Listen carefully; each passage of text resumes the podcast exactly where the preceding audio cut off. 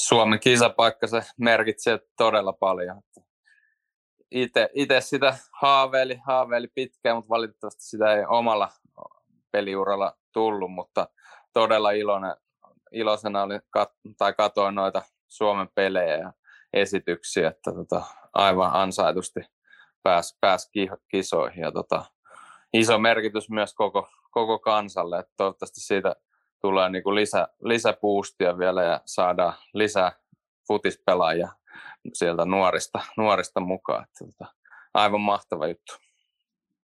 Suomen EM-kisapaikka merkitsee niin kuin yleisesti, ei pelkästään niin kuin Suomen jalkapallolle, mikä on sille se on niin kuin todella iso asia, mutta ylipäätään niin kuin suomalaisille niin kuin urheilulle, niin mä uskon, että se on iso asia.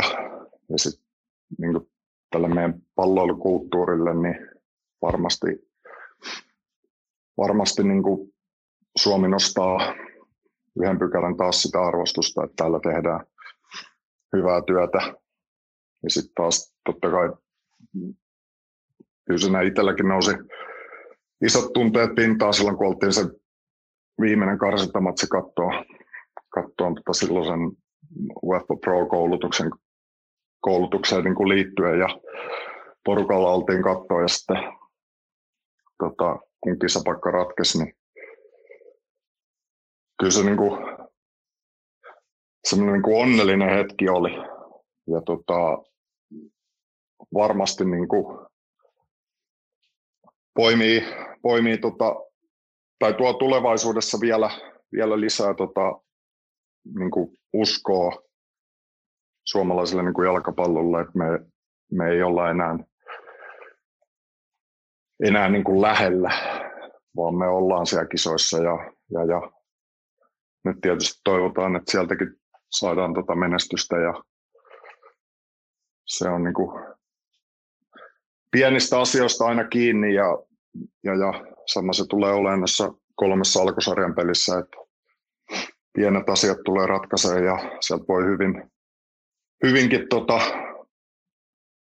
tulla niin kuin isoa menestystä, että onnistuu, onnistuu oikeassa kohdin ja, ja, ja sitähän me kaikki tietysti toivotaan. Ja vielä, että tavallaan itselle ollut,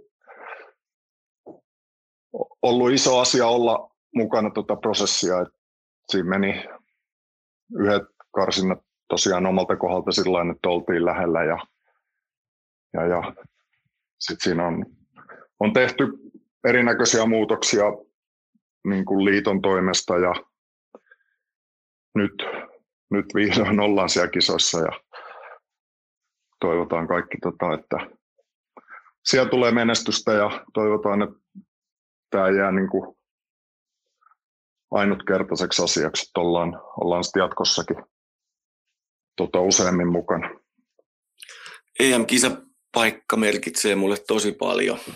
Öö, on, on sain olla mukana aamaajoukkueessa pelaajana ja monta vuotta liitossa aluevalmentajana ja nuorten maajoukkueen valmentajana ja nähnyt kuinka kovaa työtä siellä takana kokeneet futisihmiset tekee, että heille varsinkin se on mahtava palkkio siitä tinkimättömästä työstä. Ja kyllä se tavallaan yhdisti sukupolvet aika makeasti, että itsekin hommasin liput tuohon ratkaisevaan peliin ja pojan ja vaimon kanssa oltiin siinä ihan muutama metri Suomi vaihtopenkin takana, niin se oli hieno kokemus olla siinä paikalla ja kyllä siinä niin kuin kyynel tuli silmään ja sitten kun näki, siinä oli joukkue sellaisia pelaajia, joita on itse ollut skauttaamassa 14-vuotiaana jostain 14-15-vuotiaana piirikapista ja sen jälkeen saanut valmentaa niitä, niin tuli semmoinen niin mahtava yhteisöllisyyden tunne ja liput oli hommattu ensimmäiseen viralliseen EM-peliin, mutta koronan takia täytyy nyt luopua siitä. Ei, ei millään mahdu aikatauluun, mutta eiköhän meillä kotona jonkinlainen kisastudio ole. Suomen kisapaikka ö, merkitsee tietenkin aika paljon itselle, että itse olen elänyt tässä niin jalkapallon kanssa koko elämän käytännössä ja sitten, että se on niin realisoitunut itsellä sillä ammattilaisuuteen ja nyt tietenkin valmentajana sitten, että saa elannon tästä harrastuksesta, niin kyllä se, kyllä se, niin kuin, se on hieno, hieno hetki oli se Liechtenstein-peli, missä se sitten niin viimeisenä varmistui se kisapaikka ja ei sitä sitä päivää eikä sitä tunnetta voi kuvaillakaan, että en, en mä varmaan kovin monesti ole jalkapallossa tuommoisia fiiliksiä saanut, mitä siinä oli. Oli. Ja sitten tietenkin koko, koko suomalaiselle jalkapallolle, niin oikeastaan se taival jo ennen, ennen sitä Liechtenstein-peliä, niin kyllähän se on niin antanut sitä uskoa, että, että kun me tehdään tietyllä tapaa asioita, toi miten toi Kanerva on johtanut tuota joukkuetta ja miten pelaajat on siinä niin esiintynyt kentällä, niin kun me tehdään tietyllä tapaa juttuja, niin meillä on niin mahdollisuus pärjätä ja, ja se tietenkin hienona kruununa sitten tuli, että, että päästiin sinne kisoihin ja niin kuin se on lanseerattukin, että se on semmoinen sukupolvien unelma, niin kyllähän se, niin kuin, se unelma on toteutunut ja itse asiassa ainut, mikä tuossa nyt itseä harmittaa, on se, että sinne paikan päälle ei pääse katsoa. Että mullakin oli liput jo olemassa, mutta sitten kun tässä on valmennushommia ja, ja tuota, vähän muutenkin epävarmuutta oli ton, ton peleihin pääsemisen kanssa, niin sitten piti luopua niistä lippuista, mutta ehdottomasti olisi muuten kyllä mennyt paikan päälle katsoa. Suomen kisapaikka merkitsee suomalaiselle jalkapallolle ihan valtavan paljon. Kyllähän tätä hetkeä niin kuin, öö, tätä on odotettu aivan liian kauan ja, ja kyllä täytyy sanoa, että, että kauhun sekaisin tuntein odottelen Tanskaottelun alla olevaa Suomen maamme, maamme laulua, kun se hetki vihdoin, vihdoin on käsillä, että me päästään korkkaamaan Suomen tasolla, niin, niin tota, EM, EM-kisa kisa juttu ja, ja tota, se, että sitten itse kun tekee päivittäin työtä tämä ruohonjuuritasolla, eli, eli tota, pienessä seurassa Itä-Vantaalla, Itä, Itä-Hakkilassa, niin, niin tota, kyllähän nämä jätkät, jotka on pelannut meidän kisoihin, niin on, on niin kuin mahtava katella, kun ne pelaa omia pelejä, että kuka, kuka on pukki, kuka on pohjanpalo, kuka on luke, Radetski ja, ja, ja, ja, ja jätkät ei niin kuin mitään muita futaajien nimiä tiedäkään kuin suomalaiset nimet, ja mä tiedän, että vielä noiden kisojen jälkeen niin ne muutkin suomalaiset tulee ne meidän pikkujunulle tutuksi, ja, ja, ja, ja tämä on niin kuin, on todella hieno, hieno juttu niin kuin koko suomalaiselle jalkapallolle ihan vauvasta vaari. Suomen EM-kisapaikka on ihan äärettömän tärkeä juttu kuin suomalaisen jalkapallolle. Se, että me ollaan naisten osalta se tehty, mikä on jo yhdistänyt suoma, suomalaista perhettä, mutta että myös miesten osalta pystyttiin osoittamaan se, että, että me ollaan riittävän hyviä, riittävän väkeviä voimakkaita mennäksemme kisoihin ja tota, olla ihan varma, että pystytään myös pelaamaan sillä, sillä hyvin. Se yhdistää suomalaista jalkapalloa, suomalaista jalkapallon perhettä, huuhkajat, joilla on fantastinen historia myös itse tota, nimenkin osalta, lempinimen osalta joukkueella, niin se on iso, iso asia. Se on yhdistävä elementti. Meillä on monet, monet valmentajat, jotka on ollut kyseisten pelaajien kanssa tässä maassa te, tehnyt töitä heitä eteensä. Meillä on vanhempia, jotka ovat todella paljon uhranneet aikaansa, energiaa ja tota, myös ö, taloudellista pääomaa siihen, että meidän pelaajat ovat päässeet toteuttamaan sitä unelmaansa ja, ja tota, tekemään siitä rakkaasta harrastuksesta itselleen ammatin, ja ne pelaajat on nyt tuolla kisoissa. Ja se on Suomen yhdistävä voima, Suomesta jalkapalloperhettä yhdistävä voima. Ja siksi tämä on niin tärkeää.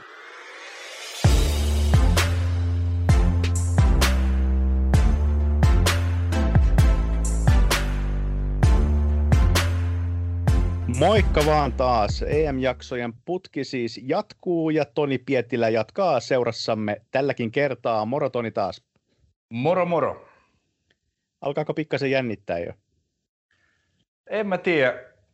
Öö, jotenkin tässä pitää tällaista niin kuin, öö, ehkä aiemmin niin kuin tällaisia tapahtumia odotellessa oli, oli enemmän sellaista jännitystä. Nyt kun tässä puuhailee kaikenlaista ikään kuin, niin kuin työn tapasta asiaa näiden ympärillä, niin niin ei ehkä ihan samalla tavalla pääse sellainen tota, niin kuin etukäteisjännitys hiipimään puseroon. Että se on sellainen, sellainen sellainen niin kuin ehkä, ehkä erilainen, erilainen tilanne kuin mitä joskus niin kuin silloin, äh, tota, kun näitä tapahtumia odotti niin kuin pelkästään fanina, mutta tosi siistiä, että saadaan, saadaan kisat käyntiin. Että kyllä tuossa on jo, on jo, on jo tota, kisakatsomuhommat järjestetty ja, ja tota, ei tarvitse enää kuin hakea kaljat kylmää ja odottaa lauantaita.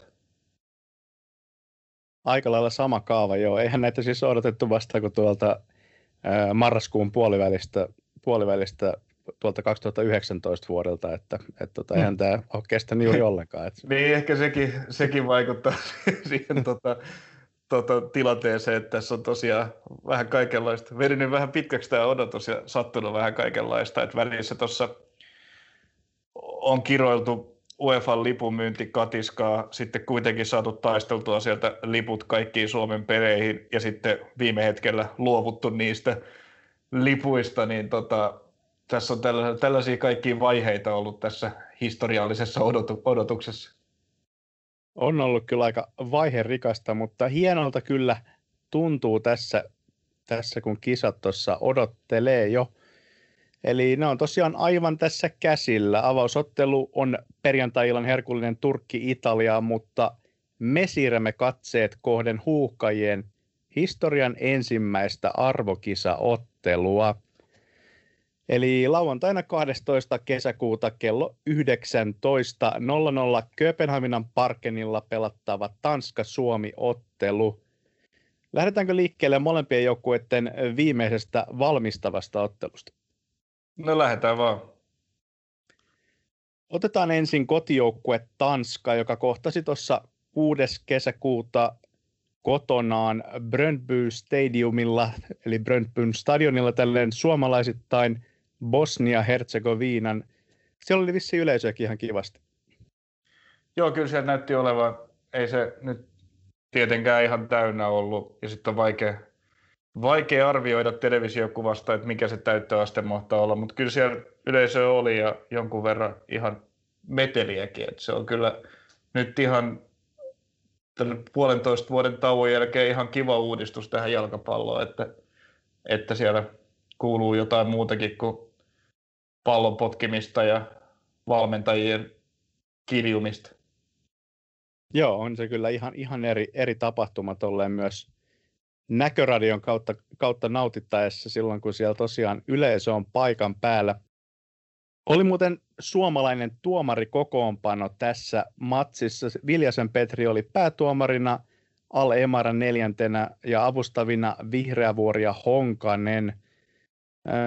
Tanskan avauskokoonpano tuossa ottelussa, en nyt ehkä luettele sitä kokonaan, mutta vahva nippu, ei avauksen osalta ehkä ihan älyttömästi enää kokeiluja, kuten ei ehkä kenraaleissa ollut tapanakaan, silti joitakin. Esimerkiksi keskikentän tota, ankkurikaksikko Delaney Höiberg oli molemmat penkillä. Ja sitten ehkä puolustuksesta Jokin meille oli tosiaan myös penkillä ja samoin hyökkäyksen Poulseen, mutta muuten aika lailla ykkösillä meni. No joo, siis äh, no kyllä mä sanoisin kuitenkin, että tuossa äh, tätä Bosnia-matsia edeltäneessä Saksa-Tanska-pelissä, niin toi kokoonpano Tanskalla oli vielä, vielä lähempänä. Etenkin puolustuslinja oli lähe, niin kuin lähempänä sitä, millä kisoihin lähdetään. Et, et siinä ehkä, no jo, siinä, on, siinä oli silloin tota, meille tosiaan vasempana pakkina ja Daniel Vass, joka nyt pelasi tuota kesikentän pohjaa, niin uskon, että, että kun kisat starttaa, niin aloittaa kuitenkin, kuitenkin oikeana pakkina, kuten tuossa Saksa-pelissä. Että okei, siinä oli Schär Westergaard toppariparina, että varmaan tämä Schär Kristensen, joka oli sitten Bosnia-pelissä, niin on se aloittava topparipari, mutta sitten tuossa Saksaa vastaan tosiaan linja oli tämä, ja keskikentällä Delaney Höyberi Erik, Erikseen, ja sitten hyökkäyskolmikko Skuvulsen, Jusuf Polsen, Martin Braithwaite sitä nyt en osaa sanoa, että kumpi näistä hyökkäyskolmikoista on sitten ehkä lähempänä oikein, mutta sanoisin, että ehkä, ehkä enemmän näitä Suomeen vastaan aloittavia pelaajia niin oli kentällä tuossa Saksa-pelissä. et jonkun verran kokoonpano sitten muuttui näiden kahden matsin välillä. Muuttui joo, muuttui joo, mutta kyllä ainakin tuosta hyökkäyskolmikosta varmaan voi ainakin sen, sen aika lailla varmaksi sanoa, että Braithwaite ainakin, ainakin aloittaa Suomeen vastaavaksi. Siellä muuten nyt kokeiluita on ollutkin, että hän on kuitenkin nämä molemmat matsit tässäkin pelannut ja ehdottomasti myös kuuluukin avaa EM-kisoissa kaikki ottelut. Ihan, ihan varmasti aloittaa, aloittaa Braithwaite joo, ja tosiaan oli ainoa, ainoa tota, joka aloitti hyökkäystriossa näissäkin, näissäkin molemmissa matseissa. E, et saa nähdä, ketkä ne kaksi muuta sitten on. Uskon, että siellä ehkä Paulsen on toisella lailla ja katsotaan sitten, että onko siinä piikissä sitten Dolberry. No Jonas Wind ei, ei aloittanut kummassakaan näissä peleissä, en tiedä sitten, miten se vaikuttaa tuohon hänen tilanteeseensa vai vaikuttaako mitenkään. Uh, Sku Wulsen on sitten myös vaihtoehto.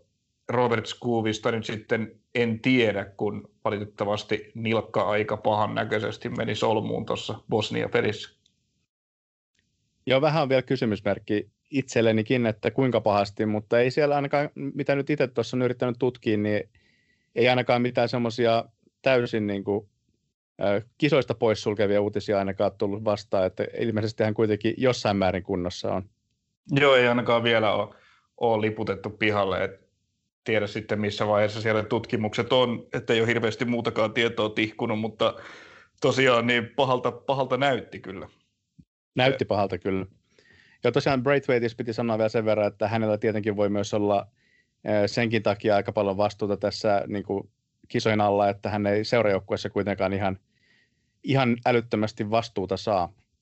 Ihan, no varmasti just näin, että Barcelonassa jäi, jäi niin kuin minuutit odotetun pieneksi, että hän nyt vähän niin kuin sattumien kautta on vähän niin kuin omalle tasolleen, niin kova pelaaja kuin onkin, niin kuitenkin omalle tasolleen liian, liian isossa seurassa ja oli oletettavaa, että kun tämä loukkaantumispula, jota Braithwaite silloin vähän kyseenalaisestikin siirtoikkunan ulkopuolella viime vuosi sitten keväällä hankittiin paikkaamaan, niin kun se purkautuu, niin oli odotettavissakin, että Braithwaite ei, ei ihan älyttömästi Barcelonassa pelaa, ja näin se myös meni, ja sen takia sitten oli varmasti tärkeää saada minuutteja näissä molemmissa valmistavissa peleissä, ja sitten vielä maalikin pitkästä aikaa tässä Bosnia-pelissä.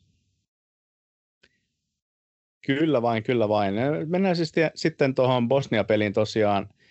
Alkuun voisi vaikka todeta esimerkiksi sen, että Tanska sai yhteensä yhdeksän kulmapotkua, Bosnialla niitä oli vain yksi, yksi tuossa ottelussa, ja tosiaan nämä kulmapotkut johtivat myös kahteen maaliin. Ottelu päättyi Tanskalle 2-0, ja molemmat maalit tuli kulmapotkuista. Miten tämä Tanskan erikoistilanne pelaaminen, onko se, eh, onko tässä, vaikuttaisi ainakin aika kohtalaisen hyvältä, mutta oli, se oli ehkä osittain kuitenkin tuossa myös Bosnian huonoutta.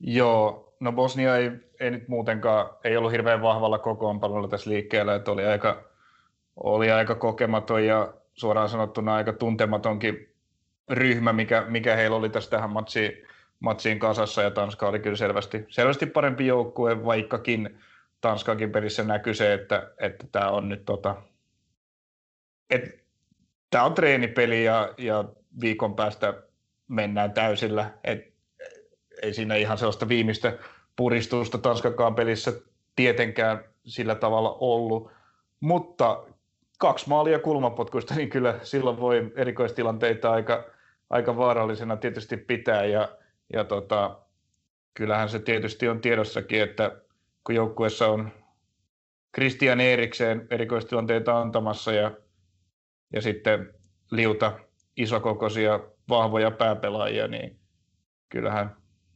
silloin vaaran elementit on olemassa.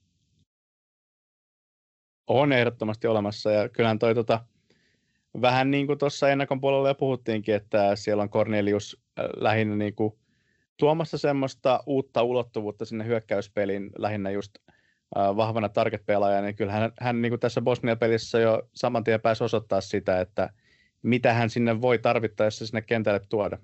No kyllä, ettei hän kovin kauan ehtinyt siinä, siinä kentällä olla ennen kuin pääsi kulmapotku, kulmapotkun puskemaan häkkiin.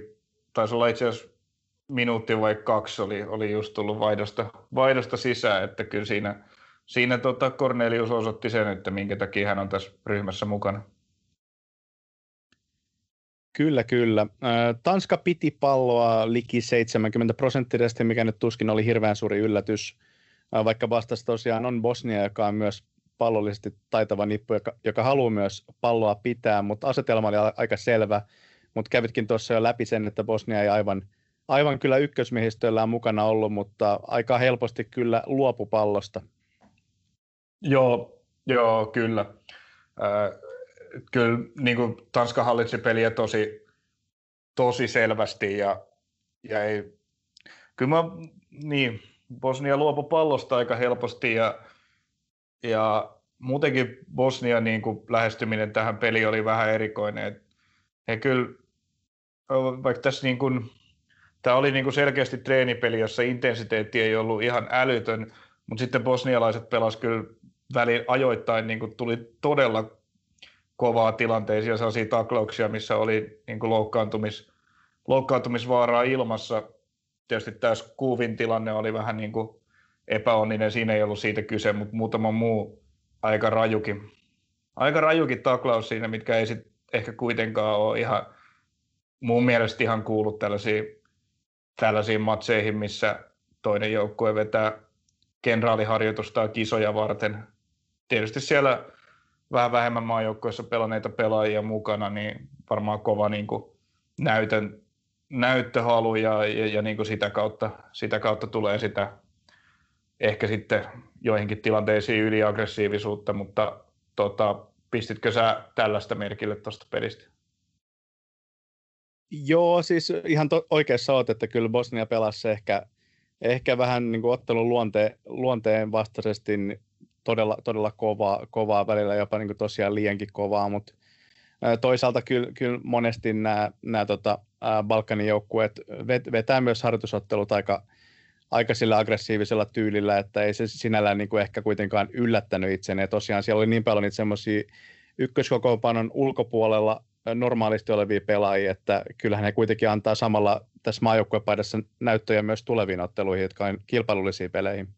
No siis totta kai, niin kuin sanoinkin, mutta ei, niin kuin, silloin sit kuitenkin niin kuin, tiet, voi niin kuin pelata, pelata kovaa ja, tosissaan, ja totta kai tosissaan pitää pelata aina, kun maajoukkoissa pelataan, niin kuin sitä sanon, mutta no kuitenkin, kuitenkin ero voi pelata tosissaan ilmankin, että, että niin kuin vetää mitä niin kuin selvästi myöhässä olevia pulkkataklauksia turhissa tilanteissa keskialueella. Joo, ei tietenkään, ei, siis ei todellakaan kuulu, kuulu homman kuvaan ja toisaalta ei se välttämättä kuulu homman kuvaan myöskään, vaikka pelattaisi hyvinkin suurista panoksista, että kyllä se kunnioituskentällä kuuluu silti vastustaja kohtaa olla, vaikka panokset olisi kovat.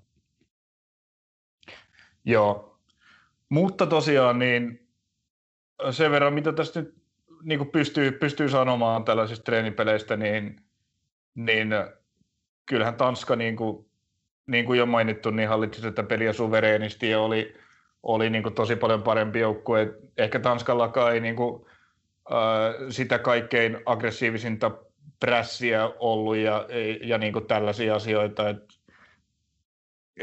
et, mitä sit, et varmasti, varmasti niin kuin tästä on paljonkin, paljonkin varaa kiristää, mikä pätee myös tuohon aiempaan Saksa-matsiin, että sekin oli tällainen, tällainen tota, aika, aika maltilli, maltillisesti mentiin välillä puoli ja, puoli ja toisin, niin kuin näissä peleissä on, on, niin kuin y, on ymmärrettävää, koska se tota, todellinen tavoite on jossain vähän, vähän pidemmällä ja joukkue on jo nimetty. Mutta kyllä Tanska niin kuin näytti niitä asioita, ää, missä se on hyvä. Et vaikka, tota, vaikka nyt molemmat maalit tulikin kulmapotkuista, niin kyllä siellä niin kuin tilanteita pystyttiin, pysty tanskalaiset luomaan tota, ihan, ihan pelitilandeistakin. Ja itse asiassa toi Saksamatsin tasoitusmaali oli aika hieno esimerkki siitä, että ää, aika, aika pimennossa läpi matsin ollut, ollut kymppi erikseen, niin sai sitten kerran, kerran siellä hyökkäyspäässä pikkasen tilaa ja aikaa ja heti lähti niin kuin aivan jäätävä hieno vapauttava läpisyöttö Jusuf Poulsenille, joka pisti silloin pallon sitten ohi Neuerin ja pelin tasoihin. Et tällaisia hetkiä näissä peleissä oli, missä, missä tota, Tanska pääsi osoittamaan vaarallisuutta. Pääs kyllä ja, ja tota, mun mielestä ehkä Tanskalle kuitenkin aika semmoinen, voisi sanoa niin kuin sopiva kenraali Suomeen vastaan. Et Bosnia loppujen lopuksi pelasi mun mielestä aika samankaltaisesti, mitä Suomikin todennäköisesti tulee pelaamaan. Eli joukku ei lähtenyt hirveän korkeaseen prässiin ja vetäytyi hyvissä ajoin sinne keskialueelle ja, pit, ja piti oman muotonsa, että Tanska pääsi ainakin silleen periaatteessa hyökkäämään varmaan aika samankaltaista joukkuetta vastaan kuin tota, miten Suomikin tulee ryhmittymään ja pelaamaan. No kyllä, et ihan tota ryhmitystä myöten varmasti todennäköisesti Suomi samanlaisella kaavalla, kaavalla lähtee tällä 352 tai 532 tota, Tanskaa vastaan ja, ja, tota, ja kaikki noin noi mainitsemas, mainitsemas asiat, niin on niistä on siitä täysin samaa mieltä, että oli nimenomaan kyllä hyvä, hyvä, hyvä kenraali siinä mielessä ja sitten toisaalta se, niin kuin, että Tanska valitsi tässä, tässä oli äh, kaksi niin kuin erilaista, erilaista peliä tähän valmistautuviksi matseiksi, että Saksaa vastaan he taas sitten olivat vähemmän pallossa ja, ja se joukkue, joka niin, piti vähemmän palloa ja sai vähemmän, vähemmän maalintekoyrityksiä aikaa ja, ja tota, Saksa oli siinä se hallitseva osapuoli toisena, toisena matsina tällainen, mitä, mitä, missä he saivat sitten tätä itse harjoitella pelaamista siinä asetelmassa, että he dominoivat, dominoivat pelivälinettä ja yritä, yrittävät murtaa tällaista tiiviisti muotonsa pitävää puolustusryhmittymää. Kyllä vain. Ja tosiaan kyllähän Suomenkin tavoitteena on sitten varmasti nimenomaan nopeat vastaiskut, mutta tuon Bosnia-pelin perusteella Tanska on aika, aika hyvin valmis sitäkin vastaan, että Tanskan keskikentällä todella semmoista varmaa tekemistä ja rikkoi Bosnian pelirytmiä aika tehokkaasti. Et muutenkin Tanska pääsi ajamaan, ajamaan Bosnian lähinnä laidoille ja tota, muutenkin rikko aika ajoissa. Että aika useissa tilanteissa Tanska katkaisi vaan ne hyökkäykset hyvin aikaisessa vaiheessa, että mitään semmoista varsinaista tilanteen tapastakaan ei pääse niistä nopeista, nopeista pistoista edes kehittymään. Joo, se on just näin. Ja, ja se, ah, sorry. se onnistui ihan hyvin, vaikka, vaikka toi kesikentän miehitys tosiaan oli nyt vähän, vähän erilainen kuin mitä, mitä se todennäköisesti sitten kisoissa on. Tosin tuo ryhmityskin oli nyt jonkun verran erilainen, että siinä oli ää, Daniel Voss niin kuin selvästi yksinäisenä pohjapelaajana ja, ja siinä sitten Matias Jensen pelasi siinä vähän, vähän ylempänä ikään kuin, ikään kuin sitten Eriksenin, Eriksenin tukena, ää, kun yleensä on noin, kun niin Saksaa vastaan ja, ja noin normaalistikin, niin Höyberg ja Delaney on sitten kahdestaan siinä ikään kuin alempana ja erikseen siinä ylempänä, ylempänä kymppinä, niin tällainen pieni, pieni muutos siinä oli samalla, kun henkilöstö oli vähän vaihdettu, mutta tosiaan niin tosi hyvin tällä näilläkin miehillä kyllä toi keskikenttä oli Tanska hallussa sekä niin pallottomana että, että pallollisena. Oli, siis se oli ihan täysin, täysin hallussa ja ää, tilasto, tilastoissa nyt on aina eroja, että se vähän, että mistä katsoo, että toimistaa itse noita tutkin ää, ottelun päätyttyä tilastoja, niin tuossa ottelussa laukaukset meni Tanskalle 16-4 ja maalia kohti 6-0, mutta kyllähän siinä ainakin oma silmä esimerkiksi Bosnialla yksi pusku ihan maalia kohti oli, minkä puolustaja siivos sieltä maali edestä. En nyt muista, että kuka hän oli, mutta tosiaan... Mut ei, hän... ei sitä tarvitse laskea maalia kohti suuntautuneeksi, jos, jos se pysähtyy ennen kuin maalivahti torjuu tai pallo menee maaliin. Okei, eli sitä ei siinä tapauksessa lasketa ollenkaan. No anyway, mutta oli kuitenkin siis yksi, yksi ihan oikea paikka siellä, siellä kaikesta huolimatta. Niin tota, mutta eihän siis ei Bosnia siis saanut loppujen lopuksi yhtään mitään aikaa Tanskaa vastaan. Et ei se niinku ollut pelkästään sitä, että Tanska pitää palloja, oli vaarallisempi ylöspäin, mutta kyllä se myös vähän niin kuin pallollisena myös puolustaa tietenkin, kun pitää melkein koko ottelun palloa, mutta kyllä se aika hyvin pystyi tosiaan eliminoimaan Bosnian niin kuin ihan täysin niin kuin hyökkäys omalla puolustusalueella. Ihan täysin joo. Et No Saksaa vastaan se homma ei onnistunut yhtä hyvin, että siinä Saksa sai välillä, oli sellaisia jaksoja, milloin ne sai aika liukuhihnaltakin kohtalaisia, kohtalaisia vetopaikkoja, mutta tosiaan tässä Bosnia-pelissä niin Bosnia ei kyllä, ei kyllä lähelläkään maalintekoa tässä matsissa ollut, että ei ollut Tanskalla omissa kyllä hädän päivää missään vaiheessa, että matsi oli kyllä täysin, täysin heidän kontrollissa alusta loppuun. Oli kyllä aivan täysin näpeissä. Tuommoisia pelaajanostoja, jos, jos otettaisiin, niin tosiaan Atalantan niin Juokin meille ei ottelu aloittanut, mutta tuli vaihdosta kentälle ja pelkästään jo siinä ajassa, mitä hän ehti tuossa ottelussa pelata, niin hän kyllä erottuu erittäin, erittäin selvästi, selvästi jatkuvasti, että on äärimmäisen vaarallinen pelaaja ylöspäin ja itse kisoissa ehkä, ehkä kyllä just nimenomaan meille pelottaa aika paljon jopa tälleen suomalaislaseen. No tosi hyvä nosto.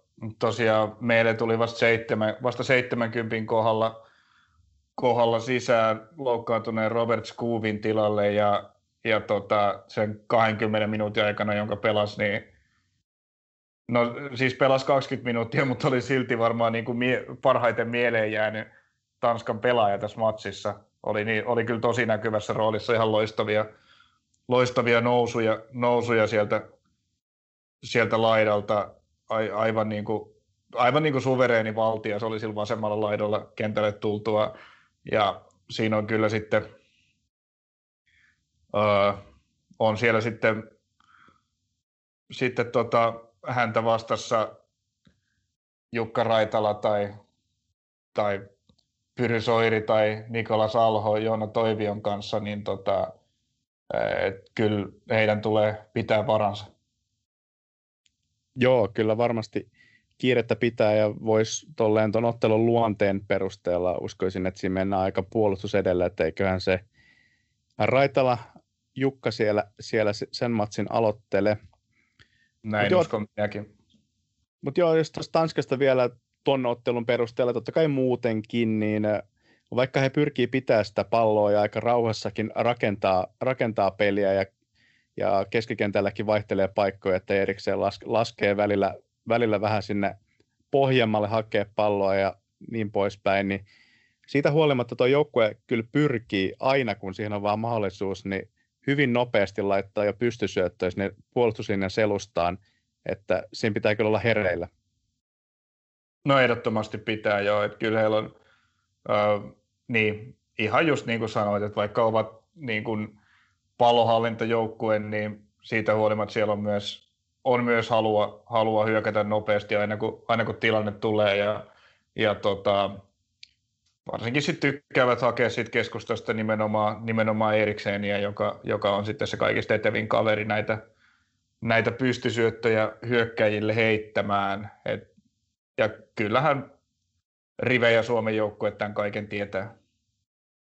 Tietää, tietää. Ja mennäänpä siitä sitten suoraan, suoraan niin kuin Aasin sillalla siihen Riveen ja Suomen joukkueeseen, eli Suomen viimeinen valmistava ottelu, joka pelattiin neljäs päivä kesäkuuta Olympiastadionilla, kun Suomi kohtasi Viron. Yleisö oli paikalla myös tässä, varsin vähän, mutta kuitenkin. Siellä moni Suomen pelaajakin totesi, että oli hienoa päästä kotiyleisön eteen pelaamaan. Silleen, että yleisöstä kuului myös kannustusta, mikä kuului erittäin hyvin myös television kautta katsottuna. Tämän ottelun päätuomarina toimi tanskalainen Jörgen Daugberg Burkhard ja neljäntenä Morten Krug. Avustavat olivat herrasmiehet sukunimiltään Högi Rasmussen. Eli Suomen kenraalin tuomitsi tanskalaisnelikko ja Tanskan vastaavasti suomalainen kvartetti. Oliko tämä nyt jotenkin sovittu juttu vai onko tämä ihan vain sattumaa? Lasketaanko tämä erotuomari pelaajatarkkailuksi? Joo, kyllä, kyllä mä tota, olen melko varma, että molemmissa maissa on laitettu niin sanotusti agentit töihin ja, ja tota, täysin äh, suunniteltu kuvio tai sitten ei. Joo, tai sitten ei. Tosiaan ottelu päättyi äh, Viron 1-0 vierasvoittoon. Äh, Suomi pelasi ottelussa tutulla 352 tai 532 muodossa, miten sen pyörittääkin. Sama kuin Tanskalla miehistön suhteen, suhteellisen avausmiehistö Suomella oli, oli siinä ottelussa ehkä muutamia kokeiluja. Pukki aloitti penkillä, samaten vammoista kärsinyt kapteeni Tim Sparv. Myös Joni Kauko ja ennen kaikkea Jere Uronen siitä todennäköisestä avauksesta olivat avauksesta tästä ottelusta poissa. Vastustaja ei ehkä tässä ihanteellisesti valmistunut lohkovaiheeseen, koska kukaan vastustaja tuskin pelaa yhtä matalalla blokilla. Suomi tuskin pääsee olemaan se pallohallitseva osapuoli yhdessäkään pelissä. No ei, että kyllähän tämä, no silloin, silloin vuosi sitten keväällä, tota, kun näitä valmistavia pelejä alun perin piti pelata, niin silloinhan valkattiin, valkattiin ikään kuin, niin kuin kolme vastustajaa, joista, joista jokaisen oli tarkoitus sitten peilata yhtä lohkovastustajaa. Et sovittiin nämä Ranska, Ruotsi ja Puola pelit, joissa oli niin kuin Ranska sitten Belgian roolissa, Puola Venäjän ja Ruotsi Tanskan, mutta tämä homma meni sitten vähän, vähän reisille, kun siinä kevään pelit peruttiin ja kisat siirrettiin ja sitten näitä matseja ympättiin sinne, sinne tota, karsintamatsien sekaan, jolloin sitten tuli näitä kolme peliä viikossa tapahtumia ja sitten lopulta, lopulta sitten niin kuin Puola ja Ranska kohdattiin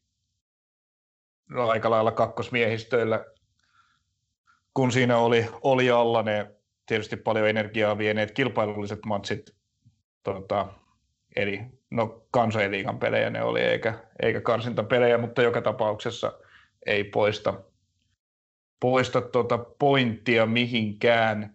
Ja sitten tämä Viron, Viron kai oli sitten tarkoitus olla sellainen peli, että pelataan kenraali vielä kotona Olympiastadionilla ja otetaan siitä, siitä sitten selvä voitto ja hyvä fiilis kisoihin, mutta ei nyt ihan tämäkään tavoite kyllä toteutunut. Ei toteutunut, joo. joo tosiaan tuossa ei hirveästi vastaiskupelaamista päästy harjoittaa Suomen osalta, mutta Suomi sai aika rauhassa rakentaa peliä alhaalta ihan toppare, toppareiden voimin, voimin, että Viro miehitti sitten keskikentän keskustan, keskustasta alkaen oikeastaan koko oman kenttäpuoliskonsa keskiakselin silleen täysin tukkoon melkein sinne maaliviivalle asti. Et kuten siinä Bosnia-Tanska-matsissa, niin myös Suomi tässä joutui hakemaan aika lailla tilat sieltä laitojen kautta. Että wingbackinä aloittanut Pyry Soiri olikin mun mielestä erittäin pirteä ilmestys tässä matsissa, vaikka ne ehkä ne viimeiset ratkaisut jäikin sitten vähän, vähän vielä piippuun.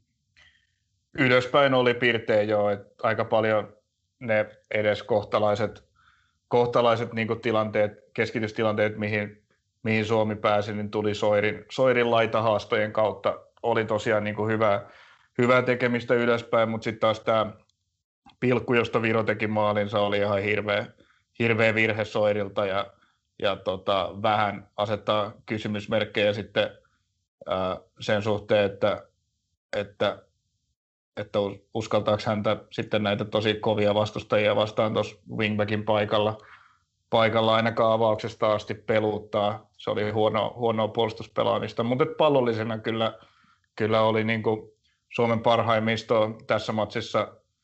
Suomi kyllä yleisesti oli, oli melko surkea.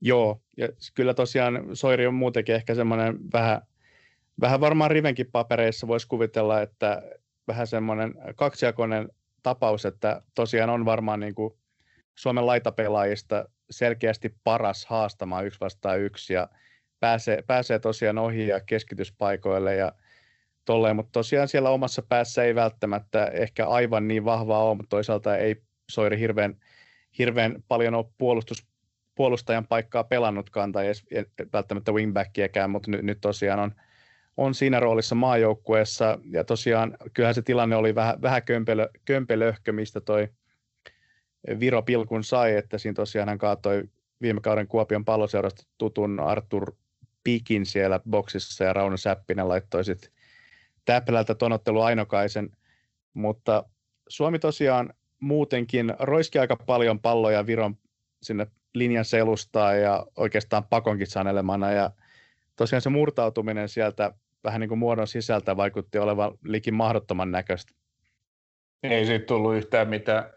Ehkä sen verran vielä palaa tuohon kyllä niin kuin edelliseen puheenvuoroon, että kyllä Lassi Lappalainen on sitten toinen pela, laitapelaaja, joka on hyvä yksi yksi haastaja tuossa Soirin lisäksi, jonka voisi nostaa, nostaa siihen keskusteluun, mutta sitten kun palataan tähän Viropeliin, niin, niin ei tosiaan ei, ei Suomi oikein hyökkäyskolmanneksella päässyt sinne muodon sisälle eikä, eikä niin kuin pystynyt, pystynyt luomaan sieltä, sieltä yhtään mitään. Että kyllä tämä tota, äh, oli kyllä niin kuin hyökkäyssuuntaan tosi, tosi heikko esitys. Oli kyllä, oli kyllä. Et olisihan se kiva toitottaa, että, että Suomi olisi vienyt peliä miten halusi, että nyt ei vaan uponnut. Kyllähän nuori arsenaaliriveissä oleva virolaismaalivahti Karl Hein oli varmaotteinen, mutta eihän Suomi kyllä oikeasti saanut omaa peliään käyntiin yhtään, eikä Hein nyt varsinaisesti joutunut venymäänkään hirveästi.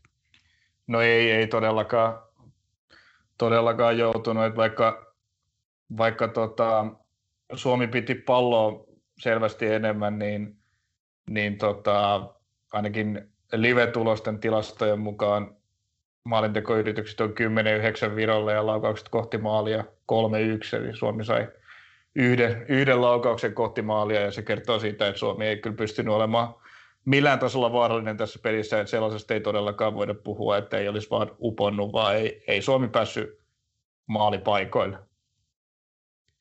Ei päässyt, joo. Et ehkä semmoisista yksittäisistä pelaajista, jos lähtisi puhumaan, niin tuolta Pohjois-Amerikan suunnalta tulevien kavereiden Jukka Raitalan ja Robin Ludin jalat taisivat olla tuon ottelun aikana vielä lentokoneessa, että he ovat kyllä ihan eri kavereita kyllä sitten Parkkenilla, se on aivan varma.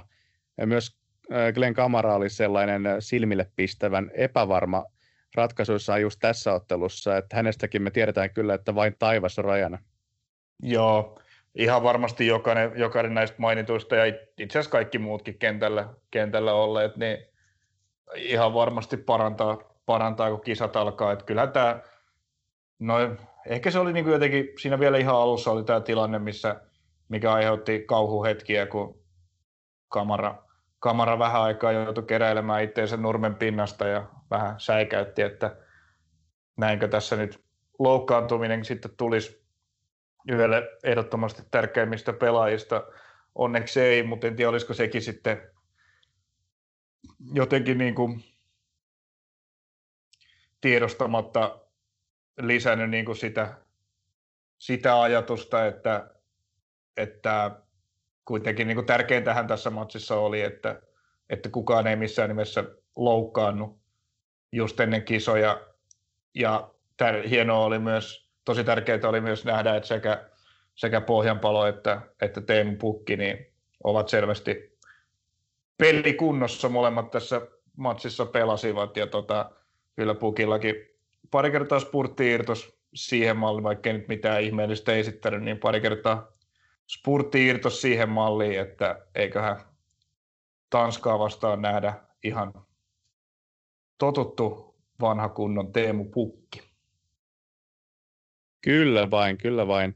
Siltä se, siltä se ainakin vaikuttaisi, että tosiaan, tosiaan pukki tuli siinä tunnin kohdalla vaista kentälle ja oli tuttu oma itsensä, että ei ollut mitään merkkiä varomisesta tai ongelmista juoksussa, mutta kyllä siinä niin tosiaan muuten, ehkä melkein jopa sanoisin, että niinkin rajusti, että tämä matsi oli tolleen niin kuin Markku Kanervan alaisuudessa pelatuista huuhkajapeleistä, ehkä jopa aika lähellä kaikista huonoin tähän asti, mutta siinä oli tosiaan aika paljon semmoista varovaisuutta, että tosiaan ne loukkaantumiset varmasti kummitteli takaraivossa, varsinkin just tuon mainitsemassa kamaran tilanteen jälkeen, ja lopussa siinä oli myös Nikolai Alho, otti aika pahan näköistä kolhua, että nähtävästi kuitenkaan silläkään saralla, silläkin saralla säilyttiin silleen kuivin jaloin.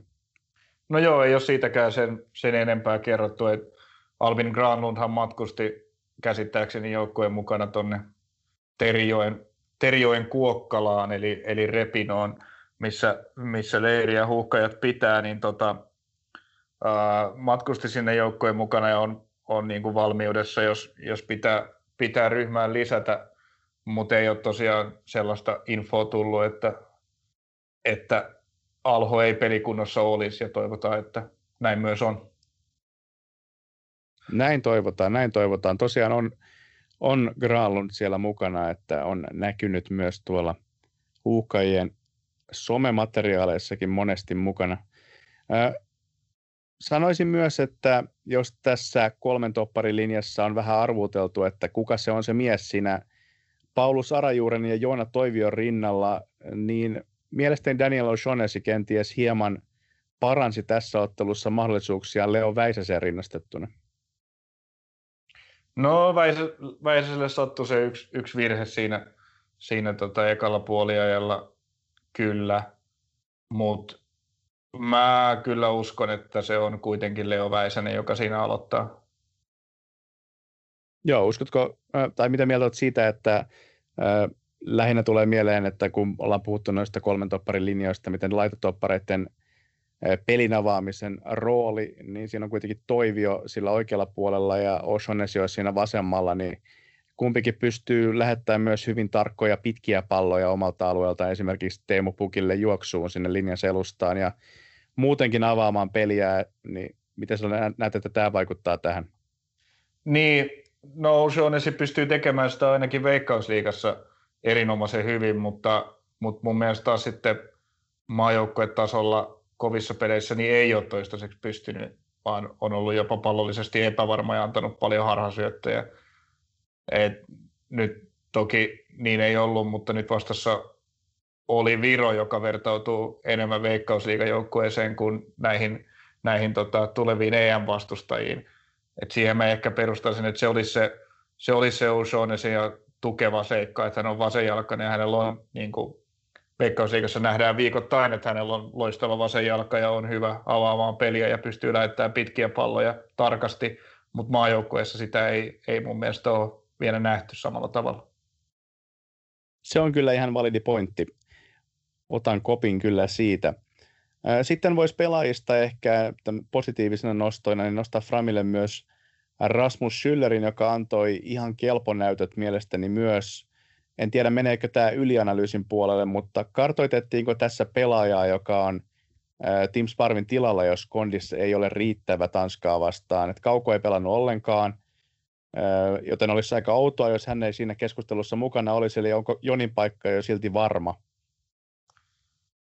Niin, se oli mielenkiintoista, että Kauko ei pelannut tässä matsissa ollenkaan jotenkin, mutta siihen vaikutti se, että hän pelasi muutenkin, öö, korjaa jos on väärässä, mutta se ei tainnut olla avauksessa yhtään pelaajaa, joka aloitti Ruotsia vastaan.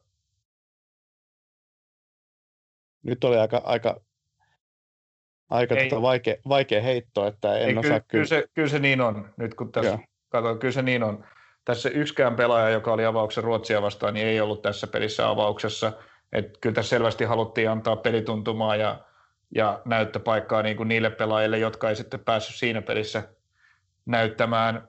Kaukohan siinä pelas, äh, mutta Schüller ja ja tota, Robbie Taylor oli silloin vielä seurajoukkueitteensa mukana, niin kyllä mä siitä hakisin sitä, ehkä sitä niin kuin syytä, että miksi Schüller ja Taylor pelasi tässä matsissa ja Kauko ei. Et yksinkertaisesti, että hekin saivat tässä kisojen alle minuutteja.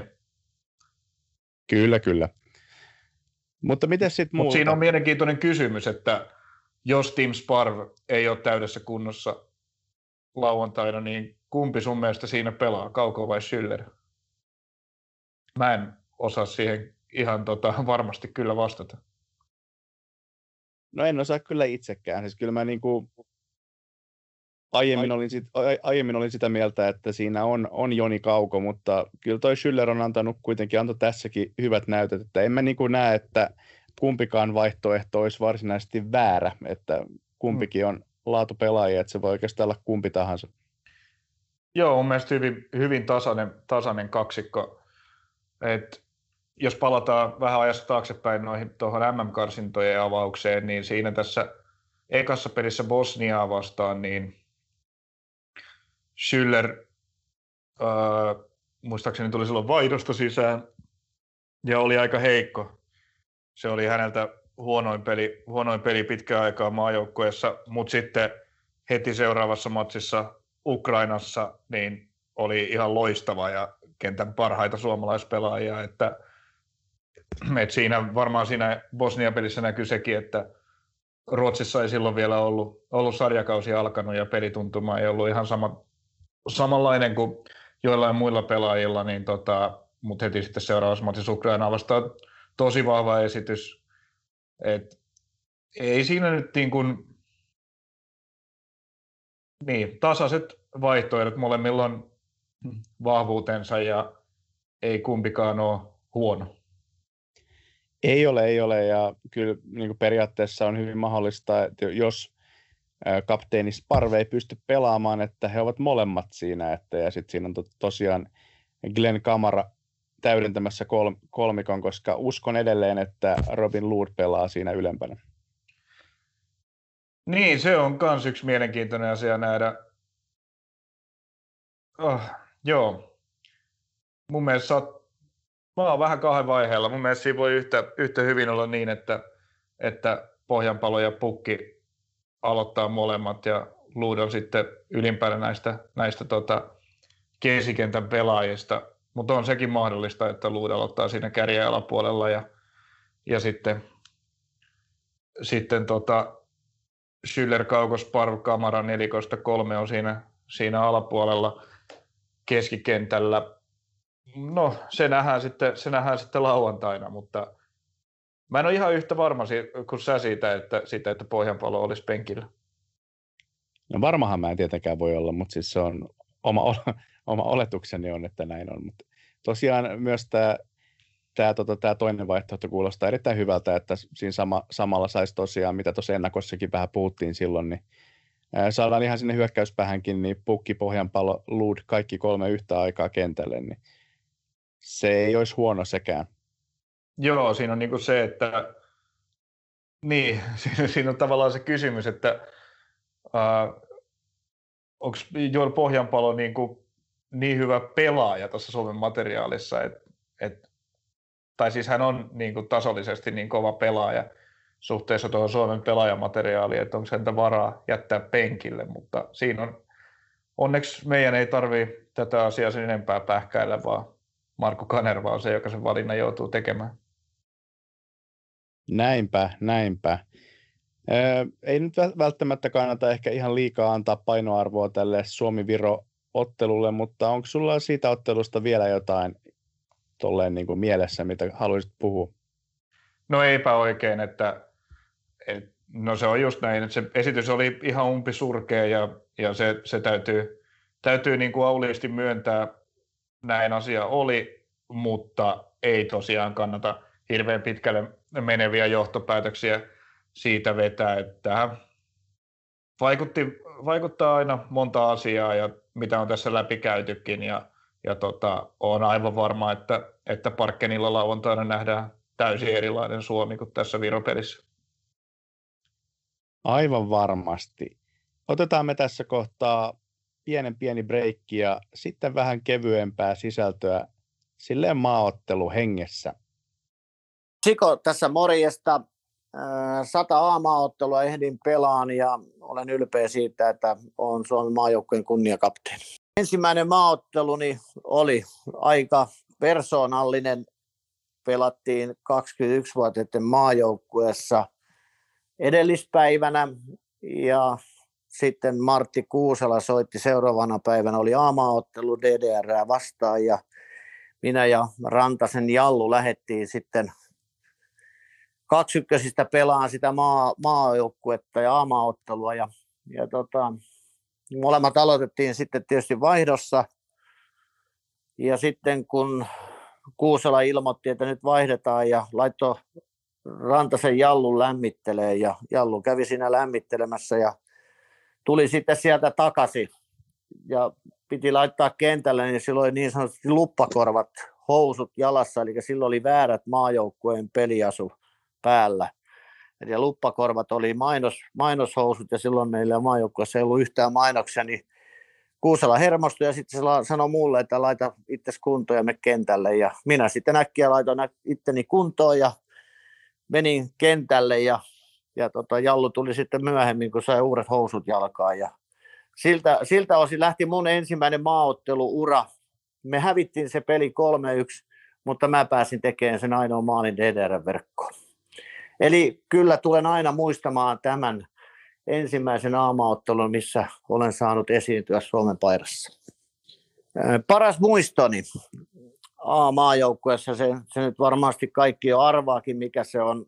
Toki me pelattiin paljon loistavia maita vastaan ja isoja jalkapallomaita, mutta kyllä se oli palloliiton juhlaottelu, mikä pelattiin olympiastadiona tupa täynnä Brasiliaa vastaan. Silloin, silloin kun pääsi pelaamaan sitten oikeasti näitä oikeita brasilialaisia pelaajia vastaan, ja kun lempinimi on vielä Tsiko, oli äärimmäisen hieno tunne, tunne, että olisin toivonut, että oikea Tsiko olisi siellä ollut myöskin mua vastassa, mutta hän ei ollut silloin mukana. Me hävittiin se peli, mutta se tunnelma, mikä siellä oli, oli äärimmäisen hyvä. Ja se tietysti ilahduttaa itseäni, että pääsin myöskin tekemään ensimmäisen maalin suomalaisena pelaajana Brasilian verkkoon.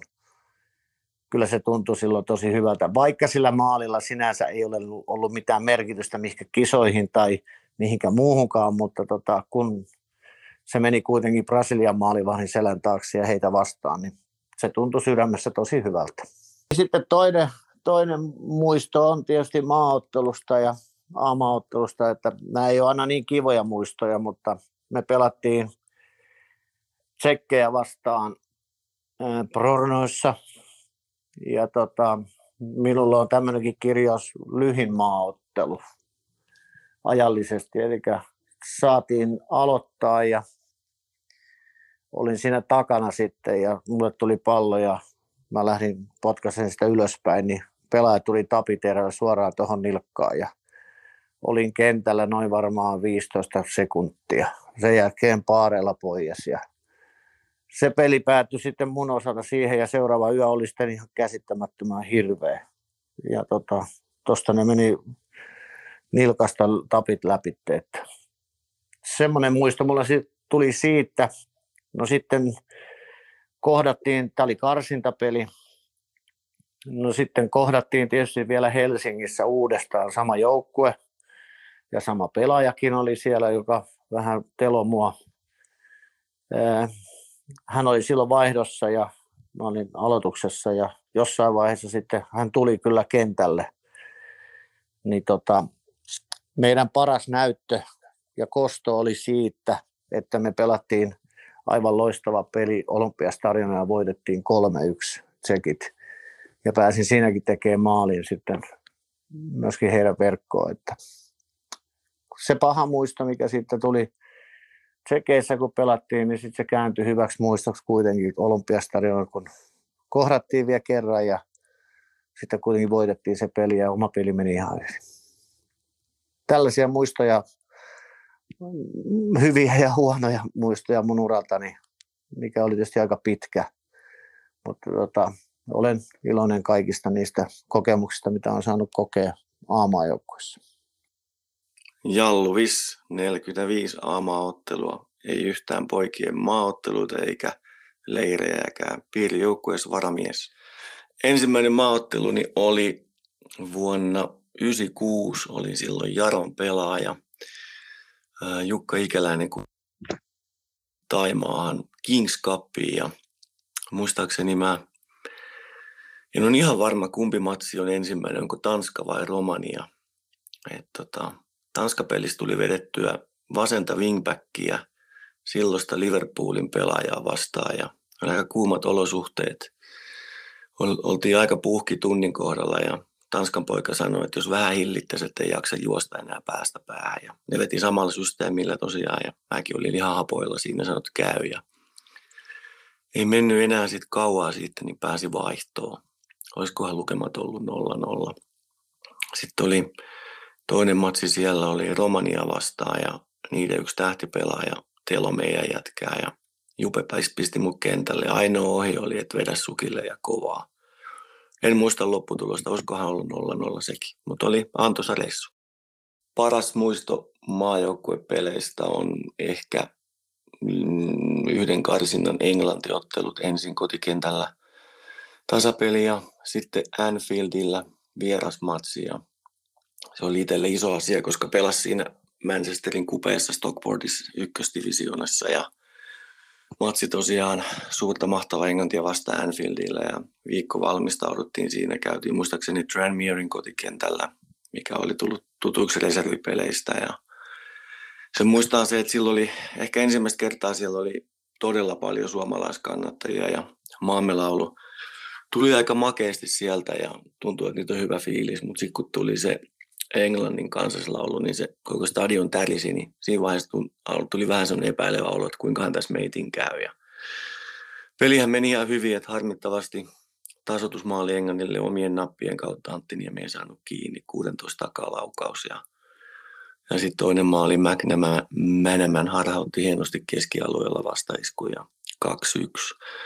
Matsin jälkeen hotellille Chesteriin ja vaimo mukana ja sitten ajeltiin sitten kotio Cheadle Jymiin, missä koti oli ollut jonkin aikaa ja mietittiin, että uskaltaisikohan sitä käydä tuossa paikallispupissa nopeasti ja me mentiin sitten siihen ja omistaja tiesi, mitä mä teen. Asiakkaat ei tiennyt kauheasti ja vaimo vaan sanoi, että tänne tuli yllättävän hiljasta, että kun me mentiin sisään ja istuttiin pöytään ja kaikki tuijotti meitä. Ja sitten tuli vanha, vanha, pari vanhaa papparaista kyselee, että ai sä pelaat futista, että mä ihmettelin, että mitä sä täällä teet, kun sä pyörit tuolla vääränpuoleisella autolla. Ja siinä oli ihan hyvä juttutuokio ja sen jälkeen ainakin siinä pupissa niin palvelut toimi tosi hyvin.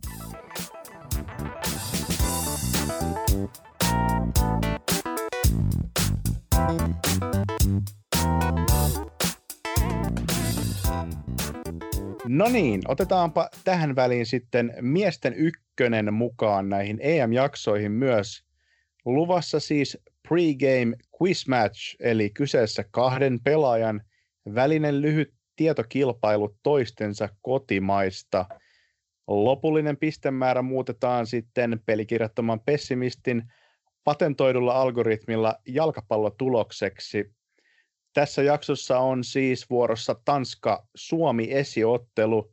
Estradille astelee Musan Salama Porista. Tanskalaispelaajia ei Suomessa pelaa, mutta tällä kertaa Tanskaa edustaa vaarallinen iso kärkipelaaja Jon Frederiksen, joka on syntynyt Tanskassa ja asunut maassa liki koko ikänsä.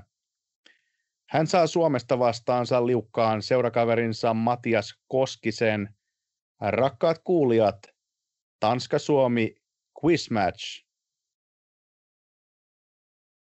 Mikä on Tanskan rahayksikkö? Kruunu. Uh, what is the Finnish unit of currency?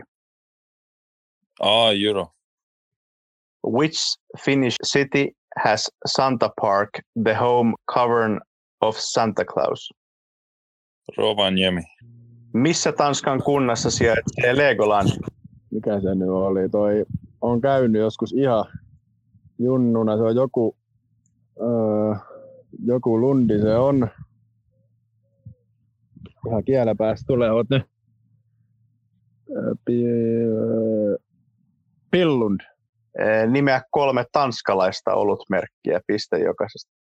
Heineken, Carlsberg ja Tuborg. Name three Finnish beer brands, one point each. Ai, ai, ai. I don't even. I know one, but I don't need, know. One is carve, carve or something. One black one. What Finnish city is the second largest by population? I would say Turku. Mikä on väkiluvultaan Tanskan toiseksi suurin kaupunki? Mä sanon, öö, mikä se on, Rönne. Ihan hatusta, en tiedä yhtään. Kuinka monta kertaa Tanska on voittanut euroviisut? Olisikin seurannut joskus euroviisuja. Mä heitän nyt ihan hatusta. Kuinka monta niitä olisi ollut? Yksi maa ei ole kyllä mitään, tai uskoisin, että ei voittanut kauhean montaa. Mä sanoisin viiden sisään, se on joku luku. 1, 2, 3, 4, 5. Heitetään siitä ykkösen ja vitosen välistä numero kolme ihan lonkalta. How many times Finland has won the Eurovision Song Contest? One. Which country has more Olympic medals, Finland or Denmark? Denmark. Kummalla maalla on enemmän olympiamitaleita, Suomella vai Tanskalla? No kyllä mä nyt sanoisin niin kuin, mä sanon Tanska. Voi olla kompa ja olla Suomi, mutta Nimeä niin monta tanskalaista entistä tai nykyistä jalkapalloilijaa kuin ehdit 20 sekunnissa. Aika alkaa nyt. Eriksen, Jensen, äh, Andersen, äh, Kristensen, äh, sanotaan Fredriksen, äh, Hansen, äh, Jör, Jur, Jörgensen varmaan voisi olla. Name as many former or current Finnish football players as you can in 20 seconds. Time starts now. Pukki, Ratetski, Arajuri, äh, Sparv, Tim Sparv. Who is the head coach of Finland in the Euros? Oi, I don't know. Kuka on Tanskan päävalmentaja EM-kisoissa? Se on tuo, tuo, tuo Ka- Kasper Jul, Julman, onko oikein? Mikä on Tanska-Suomi EM-ottelun lopputulos? Pakko sanoa, että 0-1 Suomi voittaa Teemu Pukki kertaalleen ja oma puhtaan. Ollaan sen verran, ollaan sen verran mukaan, eletään hengessä ja toivotaan sitä. Niin 0-1 Suomelle. What will be the final score in Denmark-Finland group stage game? 3-0 Denmark. Kiitos Jon ja Matias. Otetaan alkuun sitten, ja kuulijatkin varmaan haluaa ehkä jossain määrin oikeat vastaukset myös tietää. Eli rahayksiköt ovat siis euro täällä ja kruunu tuolla Tanskan maalla. Santa Park sijaitsee Rovaniemellä ja Legoland Billundissa. Ollut merkeistä pisteet tosiaan tiedettyjen mukaisesti. Väkiluvuiltaan maiden toisiksi suurimmat kaupungit ovat Espoo ja Aarhus. Euroviisuvoitot menevät Tanskalle lukemin 3-1. Sen sijaan olympiamitalit menee aika murskaavasti Suomelle lukemin 464 ja 195. Ja sitten taas jalkapalloilijat vastausten mukaisesti pisteitä. Ja maiden päävalmentajat sitten tietenkin ovat Markku Kanerva ja Kasper Hjulmand. Ja näin. Pettämättömän algoritmin nojalla jalkapallotulokseksi muunneltuna matsi päättyi Suomen 3-4 vierasvoittoon. Hyvin oli jätkillä euroviisut ja kaikki hallussa. Maalirikas ottelu siis lopulta. Miten olisi Toni itselläsi mennyt? No sanotaan näin, että euroviisut oli selvästi kundeilla, kundeilla meikäläistä paremmin hallussa. Siitä ei pisteitä olisi, olisi tippunut ja pari muutakin oli vähän hakusessa, mutta, mutta tota, melkein väitän, että olisin, olisin noita jalkapalloilijoita saanut 20 sekunnissa sen verran lueteltua, että tota, olisi saattanut vieläkin vähän isompi maalimäärä Suomelle tulla, jos olisin ollut edustajana. Oho, oho. Mutta No en siinä, kyllä ja, epä... siinä ja siinä. En kyllä epäile, kyllä varmaan olisi saattanut putoilla niitä nimiä sieltä Herra Pietilän pankista aika monta, mutta tosiaan kiitos vielä Musan Salama, Jon ja Matias. Tämän lohkovaiheen ensimmäisen pregame quizmatchin voitti siis Suomi lukemin 3-4. No niin, käännetäänpä Toni me vielä katseet tuohon Tanska-otteluun. Tanska ja Suomi ovat kohdanneet yhteensä 63 kertaa maaotteluissa. Siellä on mukana myös olympiakarsintaa ja PM-kisoja, mutta kuitenkin voittaja Suomella on kasassa 12, tasapelejä on 12 ja Tanska on voittanut 39 kertaa. Edellinen kohtaaminen on vuodelta 2011 ystävyysottelusta, eli todella vähän maat on loppujen lopuksi viime vuosikymmeninä ylipäätään pelanneet vastakkain, että, että tota, aika harvinainen tapaus. Joo, ei ole kyllä paljon, kyllä Ruotsia vastaan Suomi aina ystävyysotteluitakin säännöllisen epäsäännöllisesti pelaa ja Norjakin, Norjankin Suomi on kohdannut selvästi useammin, mutta ei tosiaan, tosiaan kyllä tuu hirveästi oli, tai niin kuin mieleenkään näitä Tanska, Tanska-matseja, mikä tietysti on luonnollista, koska ei niitä ole pelattu. Joo, Mut näin e- juuri. Mutta ehkä jopa niin kuin yllättävän iso määrä toi, että Suomi on voittanut Tanska 12 kertaa, vaikka Tanska tilastoa selvästi hallitsee, niin kyllähän Tanska on niin kuin vuosikymmenet kuitenkin ollut sen verran paljon isompi jalkapallomaa, että, että tota, ehkä, olisin, ehkä olisi voinut olla, tai ei olisi yllättänyt, vaikka toi ero olisi ollut murskaamampikin Tanskan hyväksi. Niin, ei se ehkä ainakaan tälleen nykypäivänä välttämättä tunnu ehkä sellaiselta, mitä olisi olettanut, mutta onhan tuosta Suomen edellisestä voitostakin totta kai pikkasen aikaa, että se on tuolta vuosituhannen vaihteesta, tarkemmin vuodelta 2000, ja tota, Parkkenilla joukkueet on pelanneet edellisen kerran vuonna 2003, et silloin ottelu päättyi 1-1, ja se varmaan kelpaisi aika mainiosti myös nyt. Se kelpaisi, ja sen tuloksen on itse asiassa optimistisesti heittänytkin joihinkin kisaveikkauksiin. Joo, niin. kyllä itsellä on vähän semmoinen samanlainen, samanlainen kutina ollut tuosta tuommoisesta 1-1, että 0-0 on ehkä kans, mutta se, että pystyykö ylipäätään pitämään Tanskaa nollilla välttämättä, niin se on sitten toinen tarina, että ehkä se ainakin se yhden maalin vaatisi myös Suomelta. Mutta sitten itse otteluun. Kenraalit käytiin jo läpi.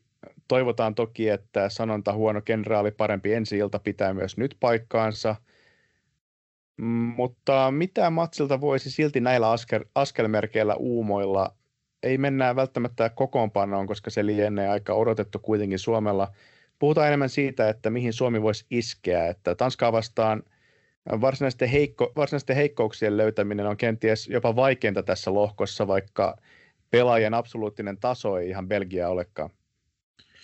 Joo, kyllä niin kuin Bel- Belgialla on niin kuin siinä mielessä on niin kuin selvää, että siellä on ne vähän, niin kuin, niin kuin ennakossa puhuttiin, niin vähän ehkä, ehkä tota hidasjalkaisemmat topparit, mi- mihin osastoon voi yrittää iskeä. Tietenkin heidän kokoonpanonsa on, on niin kuin kokonaisuutena selvästi laadukkaampi kuin Tanskan, mutta olet ihan oikeassa, että ei Tanskalla mitään tällaista selkeitä heikkoa kohtaa ole, mutta ehkä Suomella sen sijaan on niin kuin omat vahvuutensa ja edelleen, niin kuin jo tuossa ennakossakin taisi tulla mainittua, niin suuri vahvuushan Suomen hyökkäyksessä on, on Teemu Pukki, joka on kyllä osoittanut, että pystyy, pystyy kyllä tota, olemaan tehokas ja vaarallinen. On siellä puolustuslinjassa sitten ihan, ihan ketä tahansa vastassa – ja kyllä se niin kuin Robin Loodin, Teemu, Pukin yhteys niin kuin Robin Loodin ja, ja myös Joel Pohjanpalonkin kanssa siellä hyökkäyspäässä, niin on se Suomen, Suomen niin kuin ikään kuin ase, mutta ei, ei, ei tosta niin kuin tosiaan vaikea keksiä sellaista, sellaista kaavaa, että mikä olisi se suunta, mistä Suomen kannattaa, mihin kannattaa niin kuin erityisesti iskeä, koska ei tuossa ei tossa tota Tanskan, kun ottaa tähän mukaan koko puolustuslinja ja vaikka kesikentän pohjan, niin ei siellä, ei siellä ole kyllä yhtään tällaista ö, heikkoa kohtaa, mihin niin kuin olisi selvästi järkevintä antaa eniten painetta, että kyllä se ehkä sitten kannattaa hakea niitä paikkoja vaan näiden omien, omien vahvuuksien kautta. Kuulostaa, kuulostaa fiksulta.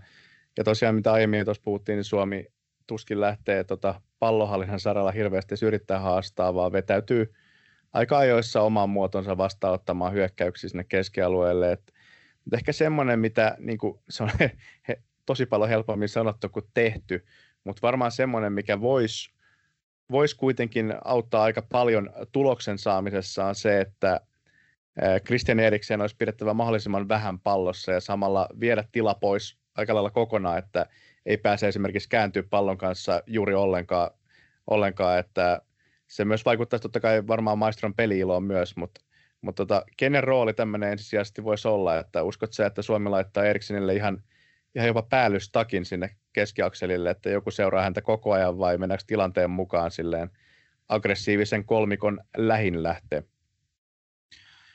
Joo, hyvä kysymys taas. Uh, no, ei, ei Suomella hirveästi ole tällaista, niin kuin, tällaista ihan puhdasta päällystakki ajattelua tässä Markku Kanervan aikana, aikana kyllä nähty ja mä luulen, että, että siinä siis ihan varmasti äh, Erikseniltä halutaan sitä peliiloa syödä ja viedä tila ja aika pois, mutta sikäli kun, kun Suomi kolmella topparilla tässä pelaa, niin, niin se mahdollistaa, no ei siinä,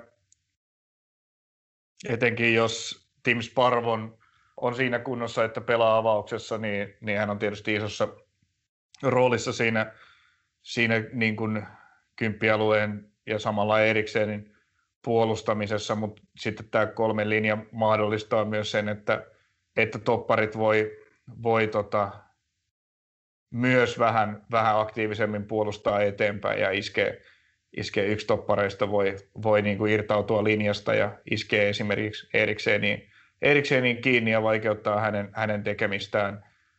Vaikea mun on nähdä, että siinä tällaista niin kuin yhtä nimettyä päällystakkia olisi, joka siinä koko matsin ajan roikkuisi. En mäkään ehkä oikeastaan näe sitä. Mä enemmänkin näen se just semmoisena, että se, jos sen Eriksenin saa, saisi pelattua pois, mihin oikeastaan hirveän, hirveän moni jalkapallon suurmaakaan ei, ei pysty, niin kuin Saksakaan ei pystynyt sitä täysin tekemään, ja saman tien myös käytettiin, käytettiin siellä hyödyksi, niin tota, mutta jos siinä onnistuu, niin sillä on aika valtava merkitys kuitenkin ottelun lopputulokselle. On, mutta siinä on tietysti aina, aina riskinsä myös, että jos esimerkiksi yrittää, yrittää niin kuin yhtä kaveria siellä, siellä tota, ää, siinä keskustassa tuplata, niin jos hän kuitenkin jalkansa siitä vapaaksi saa, niin sittenhän sieltä löytyy, löytyy tiloja – tiloja, mihin, mihin hyökkäjät pääsee iskemään ja mihin hän pystyy kyllä palloa toimittamaan. Että, ää, kyllä näissä täytyy, täytyy myös olla niin kuin siinäkin mielessä varuillaan näissä tilanteissa. Ehdottomasti, ehdottomasti.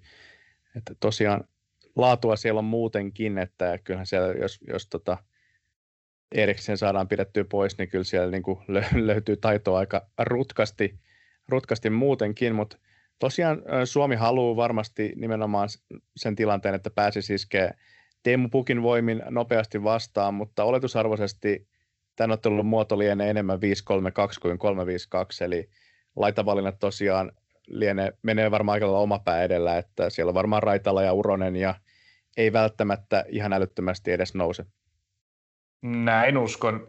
Tai nousevat varmasti sitten, kun se paikka aukeaa, koska täytyyhän sinne sinne sitten niihin niin kuin iskun paikkoihin, mitä nähdään, niin täytyy myös saada porukkaa ylös, jotta, jotta niin kuin niistä pystyy sitten saamaan jotain irti, mutta, mutta niin kuin tällaista ää, tuskin nähdään koko 90 kestävää tällaista aktiivista sahaamista päästä päähän siellä laidoillakin, että laidoillakaan, että tosiaan niin silloin kun aukeaa sauma, iskee vastaan, niin varmasti sinne lähdetään niin kuin hyökkäyksiä tukemaan, mutta, mutta päätehtävä uskoakseni wingbackit pelaa tässä matsissa kuin laitapakit, joiden päätehtävä on puolustaminen.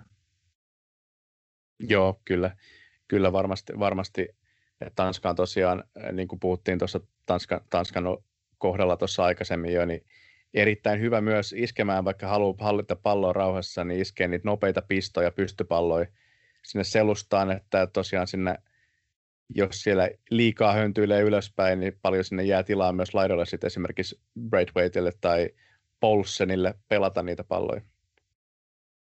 No kyllä. Mutta tota, miten sitten toi Tanskan kollektiivinen prässi, niin miten sä näet, että siihen voitaisiin reagoida? Ukraina vastaan tosiaan, niin kuin tuossa puhuttiin jo silloin aie, e, edellisessä jaksossa, niin oli aika suuri ongelmia ajoittain, ehkä myös Ruotsia vastaan tuossa toisiksi viimeisessä valmistavassa ottelussa, että se pallo pitäisi tosiaan saada pelattua sen prässillinen ohitse mielellään omille, niin että, että välillä saataisiin myös pidettyä palloa, eikä me tulisi semmoisia semmoisia tota, vaarallisia menetyksiä siinä keskialueella, ja samalla se myös avaisi niitä ehkä todennäköisesti vähän harvinaisempiakin tilaisuuksia, missä voisi esimerkiksi syntyä Teemu Pukille joku yksi vastaan yksi tilanne. Niin Glenn Kamara Ukrainaa vastaan pystyi oikeastaan ainoana sen tekemään ja löytämään jatkuvasti omia pelaajia sen pressin ohi, mutta mitäs muita aseita Suomella voisi olla tähän, että se onnistuisi nyt Tanskaa vastaan?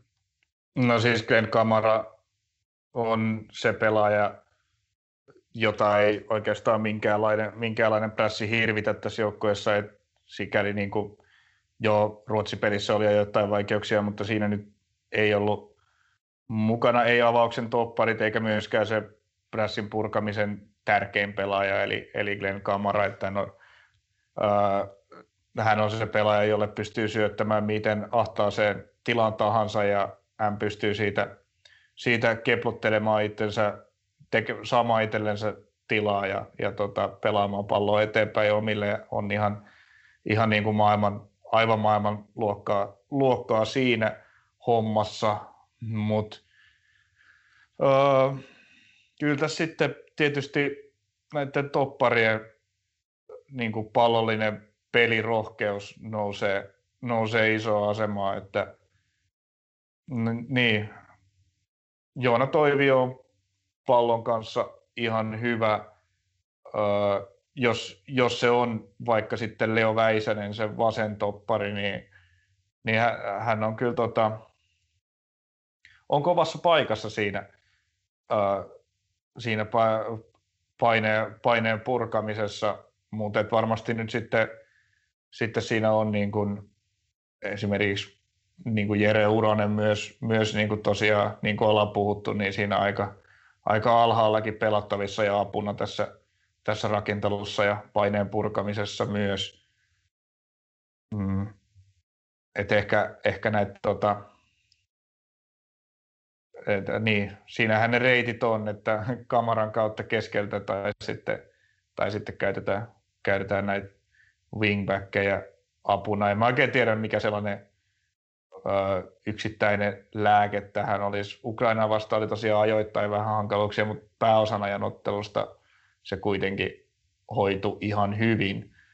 Et ei, ei Suomi nyt niin kuin mitenkään mitenkään täysin kusisukassa siinä, siinä pelissä ollut, vai Ukraina kovaa painetta antaa ja onnistu horjuttamaan esimerkiksi Ranskaa sillä oikeastaan melkein siinä, missä Suomeakin.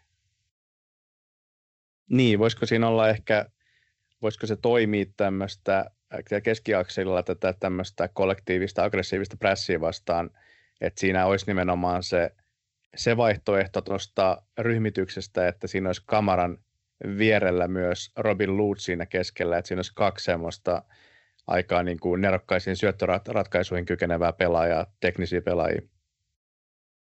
Joo. Tai tosin, jos Luud onkin siinä keskellä, niin kyllähän varmasti niin kuin ylempänä pääsääntöisesti pelaa kuin mitä, mitä sitten mitä sitten Kamara ja Spar tai Kamara ja Syller tai Kamara ja Kauko, mikä se, mikä se, mikä se sitten onkaan se pohjakaksikko siinä. Mutta kyllähän pystyy, pystyy myös tässä, varmasti on, on niinku ihan, ihan tärkeäkin vaihtoehto tähän, että tulee sitten tässä niinku pelirakennus pressin purkuvaiheessa sinne, sinne alemmaskin, alemmaskin jeesaamaan ja on tosiaan niinku hyvä palvelusti taitava pelaaja, joka pystyy, pystyy juonikkaisiin hyviin syöttöihin, niin, niin tota, ehdottomasti on kyllä sellainen pelaaja, joka ominaisuuksiltaan tässä voisi olla apuna siinä pelin vaiheessa. Joo, kyllä. Kyllä vai, mutta miten toi Suomen penkki, ketkä toisi semmoista selvintä muutosta siihen vallitsevaan tilanteeseen? Sanotaan, jos Suomi olisi vaikka 1-0 tappiolla ja pelikello näyttää 60 minuuttia, niin mitä itse tekisit? No riippuu tietysti vähän siitä, että ketä Suomella on avauksessa kentällä. Että jos siellä ei ole Joel Pohjanpalo, niin totta kai hän sisään ja kaksi kärkeä, kaksi selkeitä, selkeitä kärkipelaajaa. Siinä on niin kuin ensimmäinen, mutta jos hän on jo sisällä, niin se sitten ei ole käytettävissä. Jos aloittavat wingbackit on Uronen ja Raitala, niin ehkä sinne oikealle puolelle Alho tai Soiri voisi tuoda vähän niin kuin lisää, lisää hyökkäysvoimaa Jukka Raitalan paikalle tällaisessa tilanteessa, jossa vaikka 0-1 tappioasema olisi. Ja tota, tietysti Markus Fors on vahva hyökkääjä, mutta en mä niin kuin, mutta tota, niin on pukkien pohjanpalakin, ettei kolmeen puhtaaseen kärkipelaajan Suomi tuskin menee. Mutta ehkä sieltä, jos, jos sitten vaikka, vaikka se pohjanpalo olisi ollut avauksessa, niin sieltä voisi sitten uusia jalkoja tuoda vaikka hänen paikalleen Forssin, Forssin kautta pukkia nyt en tappioasemassa ottaisikin, yhden maalin tappioasemassa ottaisikin maailmassa vaihtoa, ellei loukkaannu. Mutta kyllä mun mielestä myös Onni Valakari on niin kuin osoittanut näissä maaotteluissa, mitä on pelannut, jopa tuossa Ruotsin matsissa, että on niin pallollisesti niin kyvykäs, kyvykäs pelaaja, että, että kyllä hänkin pystyy tällaista hyökkäyspään ratkaisuvoimaa sinne, sinne keskikentälle tuomaan. Joo, Valakari on muutenkin tosi mielenkiintoinen sille, että, että joissain skenaarioissa sitähän on kuitenkin yritetty mahduttaa myös, että miten Valakarin saisi ehkä mahdotettu jopa avaukseen, että se vaan menee ehkä vähän vaikeammaksi matematiikassa ainakin näihin tällaisiin otteluihin, missä Suomi todennäköisesti on kuitenkin se vastaanottava osapuoli, eli hirveän hyökkäysvoittoisesta keskikenttää ei oikein voi laittaa. Joo, ja sitten tietysti Lassi Lappalainen on sellainen pelaaja, että jos Suomi tekisi esimerkiksi sellaisen, sellaisen ratkaisun tappioasemalle joutuessaan, että vaihtaisi esimerkiksi tähän ryhmityksen 442 ottaisi sen topparin pois sieltä ja, ja niin kuin lisää sitten sinne Lappalainen on pelaaja, joka olisi tosi käyttökelpoinen laitapelaajana tässä tilanteessa ja on niin kuin nopea, nopea pelaaja, haastokykyinen, pystyy olemaan, olemaan tehokaskin hyökkäyspäässä ja, ja tota, ei nyt unohdeta Robert Tayloriakaan. Joo, kyllä siellä ihan ihan kovaa vaihtoehtoa Suomellakin on, on tos, tosiaan tarjolla myös penkiltä, että kova joukkue Suomellakin on ja kyllähän se aivan, aivan satavarma on, että ei tule kyllä kotijoukkue selviä helpolla Parkkenillakaan, vaikka se historia on aika vahvasti kuitenkin heidän puolelle kallellaan, mutta lähdetäänpä me tästä sitten rajattomalla suomalaisella itseluottamuksella lopputulosveikkaus ja miten peli etenee, eli jos tulee maaleja mielestäsi, niin luettele maalintekijät ja maalintekojärjestys. Jaaha. No tota, kun sä nyt kerran mainosti tätä tällaista rajatonta itseluottamusta ja optimismia, niin kyllä mä sitten meen tällä, mitä on joihinkin veikkauksiinkin laittanut, kun tuli jo aiemmin sellainenkin paljastus tehtyä, niin tota, peli päättyy 1-1 ja tota, Tanska siirtyy, siirtyy tässä pelissä 1-0 johtoon. Maalin tekijänä on, on tota, kuka se nyt sitten olisi, kyllä se on tota, uh, se on tota Kasper Dolberg, joka vie, vie Tanskan johtoon ja ja tota, siitä kaksi minuuttia myöhemmin ää, Tanskalla pieni, pieni hyvän olon vaihe siinä ja luulevat, että homma on jo himassa, niin, niin tota, aggressiivinen Suomi saa pallon riiston, Teemu Pukki pelataan karkuun ja peli on 1-1. Kuulostaa hyvältä, kuulostaa hyvältä. Oikeastaan aika sen suuntaiselta lukemiltaan, mikä olisi varmaan se omakin – tulos, mutta ei peesata, niin lähdetään sitten vähän äh, lennokkaampaan peliin ja sanotaan, että ottelu päättyy 2-2. Suomi tekee ottelun ensimmäisen maalin. Se syntyy kulmapotkusta ja sen puskee sisään Paulus Arajuuri. Tanska tekee kaksi seuraavaa. Ne syntyvät molemmat toisella puoliajalla.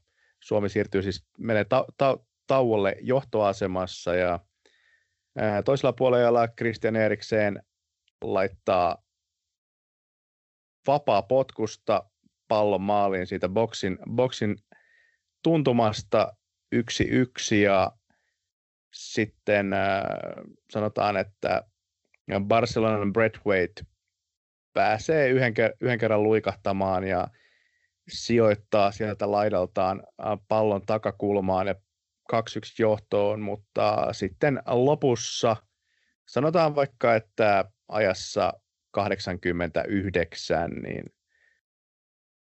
minuuttia aiemmin kentälle tullut Fredrik Jensen tasoittaa pelin kahteen kahteen.